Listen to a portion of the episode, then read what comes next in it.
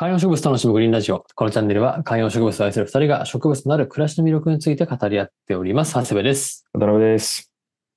さあ、前回ね、有吉園芸の話をして非常にコメント欄も盛り上がりまして、うん。たくさんの方が、まだ見てなかったようで見ましたなんていうふうにコメントもいただきましたし、えー、非常に楽しかったというお話でしたけど、渡辺さんも見ましたか？見ました。どうでした？いや、もうめちゃめちゃ良かったんじゃないですか？上から目線。え？いやいやいや、上ほ、からら目線。あれ、あれですよ。あの、な内容のほら、あの、植物情報の濃さみたいなやつだと、多分ね、YouTuber とかの方が上な部分あるんですよ。ただね、こう、誰が見ても楽しくみたいな意味では、やっぱりテレビの人だなっていう感じ。バランスいいしね。いやー、そうですよね。本当におっしゃる通り。そう。ということで、まだもし見てないという方は、ぜひ、まだ見れるのかな？ちょっとごめんなさい、調べてないですけど。うんで、なんかあの、あれですよね。せっかくみんなこんだけ面白いって言ってくださったし、続編が気になりますとか、続けてほしいって言ってたんで、ぜひグリーンラジオを聞いて、有吉園芸に出会ったっていうことを皆さんがぜひ SNS で 多分ね、制作側はエゴさしてると思うんですよね、あ反響を。確かに。そあるかも。これが SNS で反響があって、やっぱ続編見たいっていう人、これね、有吉さんもエゴさしてる可能性あると思うんだよね。有吉園芸いろんなとこ行ってたじゃないですか。3箇所、うん4箇所。で、多分ね、ほら、ほら美覚師だならここみたいなとことか、あとあの、うんうん蜂とかも、えっ、とね、目の巣山だっけな、あの、すごい有名なお店に蜂のこう提供いただいたりしてたんですよ。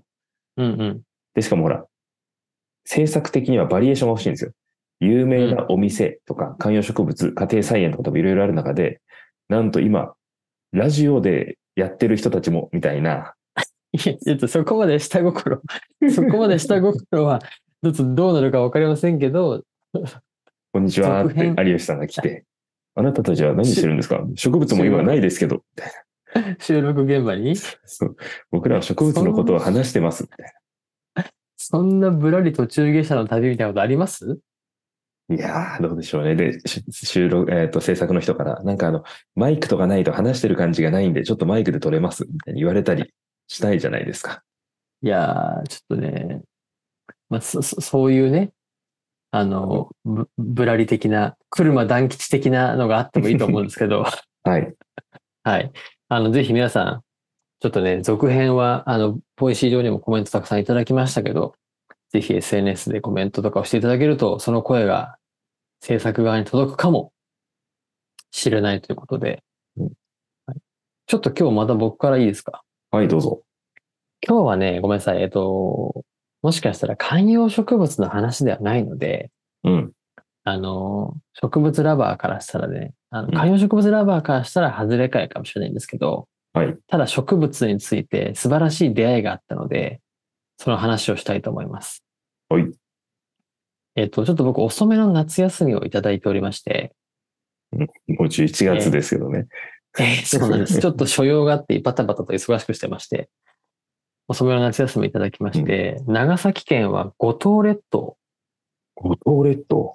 はい。5つの島の都会で五島列島ですね。川口春奈の？あお、よく知ってますね。そうです、そうです。川口春奈さんのうん。ご出身、五島列島に行ってまいりまして、まあずっと行きたいと思ってたんですけど、ようやく行けまして、でその、まあ、福江という、まあ、一番あの、五島の中でも開けてるというか、うんまあ、大きな島に行ってたんですけど、まあ、ただ旅行に行くだけではね、やっぱり、そのグリーンラジオパーソナリティとして、うん。そうはね、帰ってこれないと。魚が有名なエリアですけど、僕今回泊まったのはですね、ゲストハウスなんですけど、うん。アコーハウスってゲストハウスなんですよ。アコーハウス。はい、あの、チャプターのリンクね、あの宿のリンク貼っとくんですけど、そこはですね、アコウの木ですね。カタカナでアコウなんですけど、アコウの木がシンボルツリーとして植わっているゲストハウスなんですよ。うん。あ、そのシンボルツリーの名前が宿の名前になってるってことですか？そうなんです、そうなんです。アコーハウスっていう。うん要するに、欅ハウスみたいなもんです。はいはいはいはい。なんで僕がそこにしたかっていうと、まあ普通にこう、五島列島に行くときに宿を探したんですけど、そこの宿のホームページに、まあ、行き着いて、そしたらそこのストーリーがすごくてですね、そこの宿のオーナーがニコラスさんっていう外国人の人なんですけど、もともと英語教師を、あの、五島列島でやってたんですけど、普通にこう、2020年に、こう家の近くを歩いていたら、そのアコウのね、大きなアコウの木がある音はしてたんだけど、その工事をしてる音がしたと。で、ふとそれを見ると、その雄大なアコウの木の枝を一本ずつ機械で切っている現場に遭遇したんだって。で、その光景に、そのニコラスさんはショックを受けて、慌ててそこの解体業者さんに、まあ、ちょっと待って、何してるんですかって聞いたら、その土地の地主さんから依頼を受けても、根っこから切り倒して、更地にするから今その作業をしてるんですとうんいう話だった。別に業者さんだよね。で、まあそのニコラスさんは、まあそのいても立ってもいられなくて、まあ、どうかその木を切るのやめてくださいとはい言って、その作業を、なんていうかな、こう、止めてくださいと。でもその隣人のおばあちゃんとかに、まあそのまま声かけて、まあそのずーっとこのシンボルとなっている思い出の木を守守りたいと。言った、言って、まあその場でもうその地主さんに連絡を取ってもらって、うん。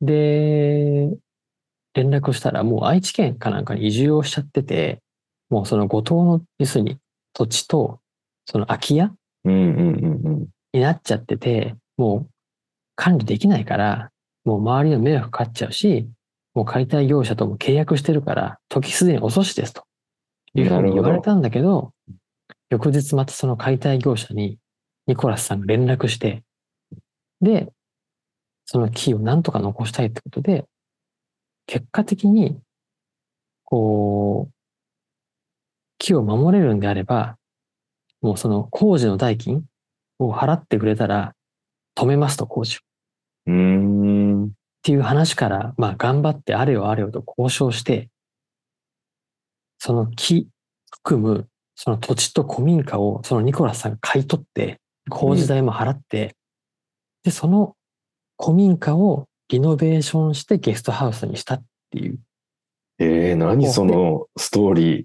すごくない？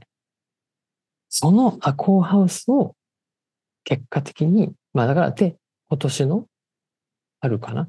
あ去年か。なんかに、しかもそんな、そんな最近の話なんですね。そうそうそうそう、にゲストハウスとしてスタートさせた。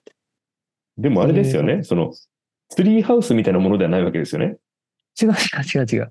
もう、あの、写真をね、あの、貼っておきますけど、いわゆる、あの、古民家の庭というかに、大きなアコウの木があって、まあ今写真をね、現にも、あの、共有をしますけど、とんでもなく巨木なんですよ。うーん。で、これか、このニコラスさんらしき人がいて、その後ろにあるのがこれ、アコウの木ですね。そうそうそうそうそうそう。もうトトロの世界観。イメージで言うとね。あートトロよりもこれ、あの、聖剣伝説の世界観じゃないですか。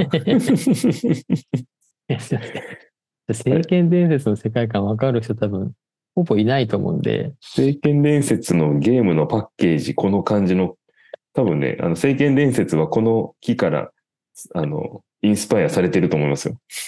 ないと思うけど、はい。聖剣伝説わかんない人多いと思うんで、ちょっとあのググりながら、え時間がある人は聖剣伝説ググっててください。もうあの、はい貼るスペースないんで。はい。ということでうん、そう、て、っていうね、まあストーリーを聞いて、要するに多分いろんなお金を工面して、工事のお金と、土地代と古民家のお金と、要するにあのリノベーションのお金をね、その、ニコラスさんが払って作ったなんて聞いたら、そこにお金を通したいってなるじゃないですか。うん。そうそう。で、しよくよく調べたら、あのーあ朝の連ドラの舞い上がれ、NHK の、はいはいはい。のロケ地としても使われてたみたいで、そうそう。結果的になんか、あの、ドラマの撮影とかにすごい使われたりするような象徴的な、こう、場所になったりしたらしいんですよ。残ってたことで。うーん。舞い上がれは去年？だあっけ、本当だ。舞い上がれ。しかも、舞い上がれって入れるとすぐアコウの木っていうのがあの Google のサジェストで出てくるぐらい、そうそうそうそうそうそう。じゃあそのドラマの中でもちゃんとこうフィーチャーされてたっていうことですね。そうそうそう。だから、えアコウ通りって書いてある。ええなんか、結果的に五島の人も知らなかったぐらい、ローカル中のローカル の、まあ、巨木で、で結果的には舞い上がれで使われたり、そのゲストハウスになったりしたことで、現地の人とかも見に来るようになったりしたんだって。ああ、だから逆のパターンですね。あのほら、世紀の一本松とかあるじゃないですか。ああ、そうそうそうああいうのはほら、残って有名になったというか、その全部が触れた中ですけど、これは全然知られてなかった中、切られそうになって、むしろってことなんですね。そうそうそうそう。切られそうになったのを、ニコラスさん夫妻が残したことによって、ちゃんと残り、で、その古民家の元々のいわゆる、なんていうかな、あの、大黒柱とかうん。をちゃんと残しながら、またおしゃれなゲストハウスにリノベーションしてるんですよ。だからあれか、あれですね、あの、米さんとかがこうやって止まることで、間接的にその木をこう、保護するののちょっとまあ役に立ってる気分にもなるというかね。そうなんですよ。いやこれはもうここに泊まろうと。で、なんかほら、ね、初めて行く土地だから、結構しかも五島の福江って島大きくて、うん。なんか全国でもなんか十、十何番目の大きさの島とかなのよ。で結構大きな島だから、結構その何泊かするときは宿の場所変えたりとか、うんうん。石垣島とか宮古島とかでも全然大きい島。するんだけど、いやもうここに連泊しようとお思ってですね、もう宿は全部ここにして、そうそうそう。すごいね、パワーを感じました。確かにね、こう、いわゆる大地のエネルギー的なやつが、いやいや、もうすごいのよ。これ写真とかもね、あの、調べてもらった、アコーハウス調べたら出ると思うんですけど、もうね、気根がトグロを巻いて、トンネルになって、道を覆ってるというか、で、そこの下を車が通る、農道みたいなところなんだけど、うんなんかもう、なんていうの？いわゆるこう、沖縄とかで見るガジュマルの気根がすごいね、みたいなのをはるかに超えあた、あ、なるほど。なんていうのかな？こう、一本だけでアンコールワット再現してるみたいな、なんかそういう感じですね。カンボジアの。ちょっと、ちょっと今よくわかんなかったですけど、いやカンボジアのアンコールワットも気根がすごいじゃないですか。はいはいはいはいはい。で、なんか仏像とかの顔とかを覆ったりしてるじゃないですか。はいはいはいはいはい。ああれを一本だけで、もうアコーハウスのアコーの木は、石垣とかを覆ったりしてるんで、なるほどな。家のモンステラの気根とかはもう、ラジコンとかがギリ通るぐらいまでですよね。気根のトンネルって言っても。いや、そうそう、気根のトンネルの下を、そのハイエースで通る感じね。だまず、あの、港に迎えに来てもらうんだけど、で、そこから宿にコラスに？そうそうそう、迎えに来てもらって、そこからこう20分ぐらい走って、アコーハウスに着くんだけど、もちろんね、あアコーの木があるっていうのは事前情報で分かってるんですけど、はい宿に入る前に、まずそのアコーの気根のトンネルを通るわけですよ、ゆっくり。はいはいはい。ギリギリだからもうんはいですもうそこからすでに体験が始まってて、そうそうあ、これか、みたいな。どうですか？行きたくなりました？ちょっとね、いいですね、そのいやめちゃくちゃいいスよ。トーリー。なんでこれがさ、日本人じゃなくてニコラスっていうのがまた素敵でしょ？いや、日本人が、やっぱその価値に気づくべきっていうのはありますよね。その地元の。そうそうそう。ただね、地元だからこそ気づかないってのは絶対あるんですよ、そういうのはね。そうそうそう。そうですね。いや、だからこれね、たまたま、たまたまその五島の、その、アコウの木で、まあ、古民家で空き地になっちゃってるみたいなのがあって、切るってなったけど、多分こう、こういう、いわゆるこう、ちょっと管理しきれなくなっちゃってるシンボルツリー的なものとか、自然とかが、まあ、やむなくこう、ね、今回みたいに切られてしまうとか、こう、処分されてしまうみたいなことが、全国各地で今後起こりうる可能性もあるのかなとかね、それ古民家みたいなものもそうかもしれないし、ね、だから、なんかこう、大変だけど継承していくみたいなこととかをやっぱりするって大事だなというふうに改めて思いましたね。そうですね。なんか、そういうのって、まあ、今回のその話とかすごいいい話の方に行ってるじゃないですか。うんうん。まあなんかほら、一方で、これがこう、えっ、と、道路の邪魔をしちゃったりとか、こう、うんうんうんうん折れてくる危険性があったりとかもしますし、それこそあの、ほら、我々のようにこう植物を育ててる人、この番組を聞いてくれてる方もそうですけど、人からすると、ちょっとこう、がっちりめに根が張った、デカめの観葉植物ぐらいでも、もう動かすの大変じゃないですか。うんうん。それを思うと、あのクラスのアコウの木っていうのをどうこうするっていうのはすごいこういちいち大変なんだろうなっていう、こう、切って捨てるのも大変だろうし、切るのも大変だろうし。いやだからまあ一大決心をして、そのね、元々の地主さんも、まあ、お金もかかるし、心苦しい思いをした中ではもうでも、やむなしと思って、もうなんか放置したらそれはそれでね、多分、現地に住まわれてる人にご迷惑になっちゃうとか、台風とか来た時にね、折れちゃうとかさ、そういうのも危険性もあると思って、で、多分誰に相談するわけでも多分ないというかさ、だからその辺の、あ、もちろんあったんだろうなと思思いつつ、今回はそういうひね、拾う神が現れたっていうのはすごく素敵な話だし、なんかそういうのって大事だなというふうに。なんかそういうのもね、だから、こうみんながそういうのを知れて手を挙げる人をちゃんとマッチングできるような仕組みとかがね、うん。多分、もしかしたらあるのかもしれないけど、まあ古民家マッチングとか今できてきてるけど、なんかそういうのがもっと広がっていくといいんだろうなって気がするよね。僕、マッチングプラットフォーム作りますか？なんか、古い木のマッチングプラットフォーム。お見合いみたいな感じのやつ。確かに、それ多分ないね、まだね。これね、ほら、メルカリとかそういうみたいなこう発想とかとはるかに違う手間ですよね。でかさで言うと。いや、そうだよね。いや、でも、ね。まあ言ったら、不動産じゃないけど動かせないからね。でも確かにそれはあるかもしれないな。管理しきれなくなった巨木。譲りますって。譲る、譲りますなのか、なんかなんかこれ売り売りますみたいな。買いたいなのか、うんあの、木材として引き取りたいなのか、ああ、そのねその場での残して、えー観光資源にしたいなのか、かに確か観光資源にしたいだったら、もう近場の人が気がついてるだろうからな、そのプラットフォーム使わなくても。いや、でも結果的に、そのアコウの木は、うん。観光スポットにな、なってなかったのがなって、うん。すごいタクシーとかも来るなったっすね。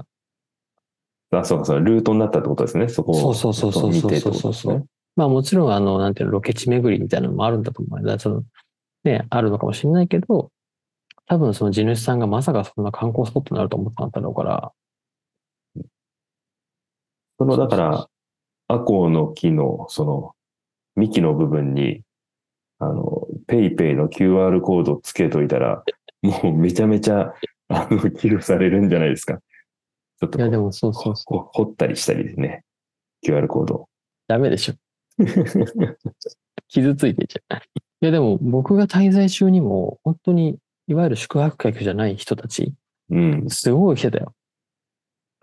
宿泊してようがしてまいが同じところから見れるんですか？宿泊してると見れるもうあ、そうなんだ。宿泊してないと見れない面とかがあるわけじゃないんですね。全然全然なんかもう普通になんてまあゲストハウスだからさ、なんか普通に来て、あ、これだこれだ、みたいなとか、うんそれこそそのニコラスさんのその買い取った話とかを、なんて知ってる方の人がすごい、お僕と同じような感じでうん。話して、で、このゲこのコミゲストハウスも今こんな綺麗だけど、昔はこれもう、あもうボロい古民家だったんだよ、いみたいな。そうだよな。だから、それがただこう木だけ残ったとしても、ゲストハウスとして、ちゃんとまあ泊まって満足してもらえるようなものに仕上げなきゃいけないわけですよね。そうそうそうそうそう。なんかでもそれも結局、き九州の、なんかその、あの、建築の人にお願いして、本当素敵な。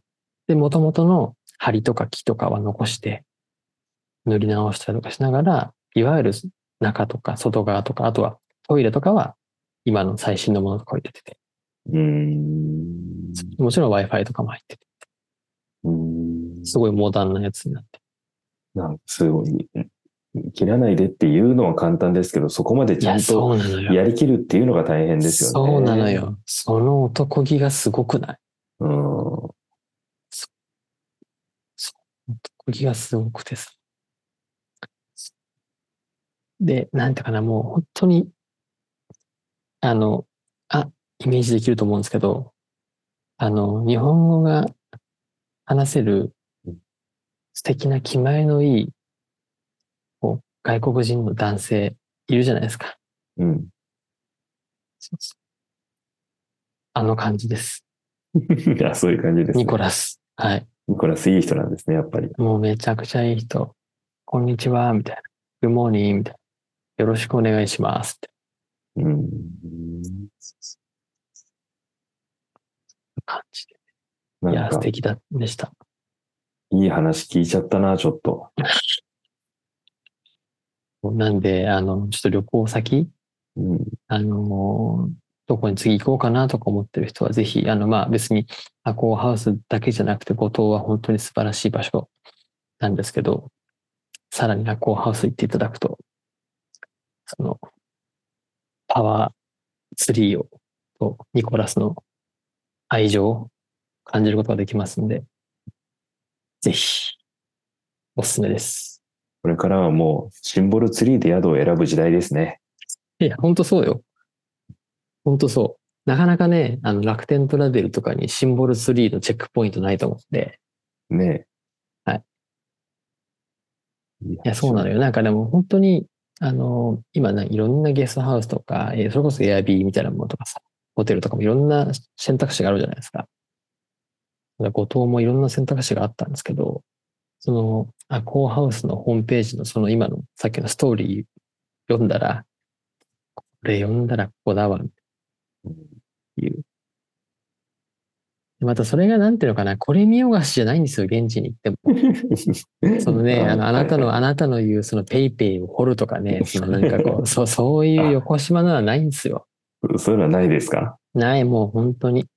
ちゃんとこの昔、形が残されていて、えー、なんかほら、でなんか有有料席みたいなのないないんですか？ないです、ないです、ないです。ここは有料席でみたいなのないんですか？ないです、ないです。縦看板すらないです。ほら、でももうちょっとこう、ちゃんといいものは良い良いでお金にしないとっていう風潮もね、ほら、いやある。まあでもそうそうそうそう。ね。あの、確かにそれはそうでうん、維持管理はあるんで。そうです。まあでもそれはゲストハウスに泊まる形でねそうですね。ほら、観光地とかにあれば、もしかしたらその幹のこう、根元とかにこう、五円玉とかがたくさん落ちてるみたいな、そういうのも、あの、想像できたりするわけじゃないですか。そういうわけじゃないですね。まだね。後ろ向きにコイン投げるそうじゃないんですよ。まあでもそれで言うと我々よりも、というか、いつの時代からあるもんなんですかね、樹齢で言うとね、とんでもないでしょいやー、とんでもないよ、う。あれ。かなり長い歴史を見てきてるっていう日なわけですねそう。そうそ樹齢、樹齢とかで出てくるのかな、調べたら。あ、樹齢約250年って書いてある。っう。うーん。すごいな。てことは？江戸時代ですね。本当だ。江戸時代だ。うん。江戸時代からあるの？すご切るのは簡単ですね。い。ええあ、ローマ教皇クレメンス14世によってイエズス会の解散が命ぜられるとか、杉田玄白と前野良太が解体新書を出版するとか、アメリカ独立戦争、アメリカ独立宣言、クック船長がハワイ島を発見っていう頃のものらしいですね。じゃあい。やいや、そう。しかも、なんかちょっと話全然脱線しちゃうんですけど、うん、まあその長崎とか五島とかって、まさにその杉田玄白じゃないけど、うんオランダとかポルトガルの人たちが最初にこう来航したはい。都市じゃないですか。キリスト教のね、教をするために入ってきて、まあ貿易にもなるんですけど、蘭学とかさ、うんうんうん。そのキリスト教とかどんどん入ってきて、で、それをまあ、すね、過ぎた原爆とかが学んで解体新書を作っていくって、あれまさに蘭学だったりするじゃないですか。うんでそういう、こう、まさに長崎ってそのね、江戸時代に、ぐらいから、いろんなその、日本の、こう、新しい流れを入れてきた、開国につながる、こう、街でもあるというか、一方でその、キリスト教弾圧みたいな、そういうのの被害をめちゃくちゃ受けたエリアでもあるっていう、そういう時代なんですよね、長崎の江戸時代って。そこからこう脈々とね、受け継がれて、そういうね、歴史もめちゃくちゃあるエリアなんで。なんかもともとは結構そっちに興味があって、うんうんうん、隠れキリシタンとかね。マスターとかそっちもですね。そうそうそうそうそうそうそう、天草、平戸、長崎、五島とかって、やっぱその、キリスト教のね、迫害とかを受けてきたエリアでもあって、まあ、それがまさにその、まあ、最初豊臣秀吉の時代から始まるんだけど、途中でそのこそ1800年代とかにそれが徐々に解禁されてってみたいな。その、それが残ってるんだよね、未だに。歴史が。そういう楽しみ方もできるし、その時代からあったアコウの木も見れると。素晴らしいな。やっぱね、行ってきてる米さんの、こう、今回の感情の入り方がね、そうそう、熱量が高い。いや、そうよ。ごめんなさい、長くなっちゃいましたね、今回。我々しかも、作りましょう。あの、樹齢250年のドラセナみたいなやつ。それぐらい家族に託して子供たちに。それ何？鉢植えですか？あ、地植えですよ。それもう家の中で。ほら、あの、10年ぐらい家にあるとかってよくね、耳にはまあするじゃないですか。もうそうじゃなくて、これはね、もうこの家でずっと鉢植えで200年みたいな、そういうウンベラータとかね、ちょっとそういうのを作るっていうのを目標にしていかないと。インスタにちょっと上げましたけど、その流れで僕、長崎にも行って、うんグラバー園行ってきたんですよ。はい。で、グラバー園の中に、まあその当時のグラバー邸が残ってるわけじゃないですか。でトーマス・グラバーの家が再現されてるんですけど、まあ、あげましたけど、グラバーは植物がめちゃくちゃ好きだったらしくて、うん。家の中に温室を作って、そこに観葉植物を並べてたっていうのが再現されてたんですよ。やばいな、それは。ちょっと、カビとの戦いになってくるんじゃないですか。当時の建物だからね。うん。でもそうだから、そうなんだいわゆるこう、ガラス張りというか、光がちゃんと入るようになってて、えーでそこに植物がめっちゃ置いてあって、た展示されてて、すげえじゃん、グラバーと思って。なんか俺たちと同じぐらい頑張るじゃんと思って。ちょっと、今、キムタクみたいな言い方に聞こえましたけどね。すげえじゃん、グラバーでね。いや、やっちゃえグラバーみたいな。はい、ちょっともう、ぱやっぱ今回異例な長さになっちゃったんで。すいません。ごめんなさい、ちょっと。あの、今回が初めての人、本当ごめんなさい。普段もちょっと違います。ということで、ちょっと、あの、植物関連の話ということで、今回はご了承いただいて、アコウの木の話でした。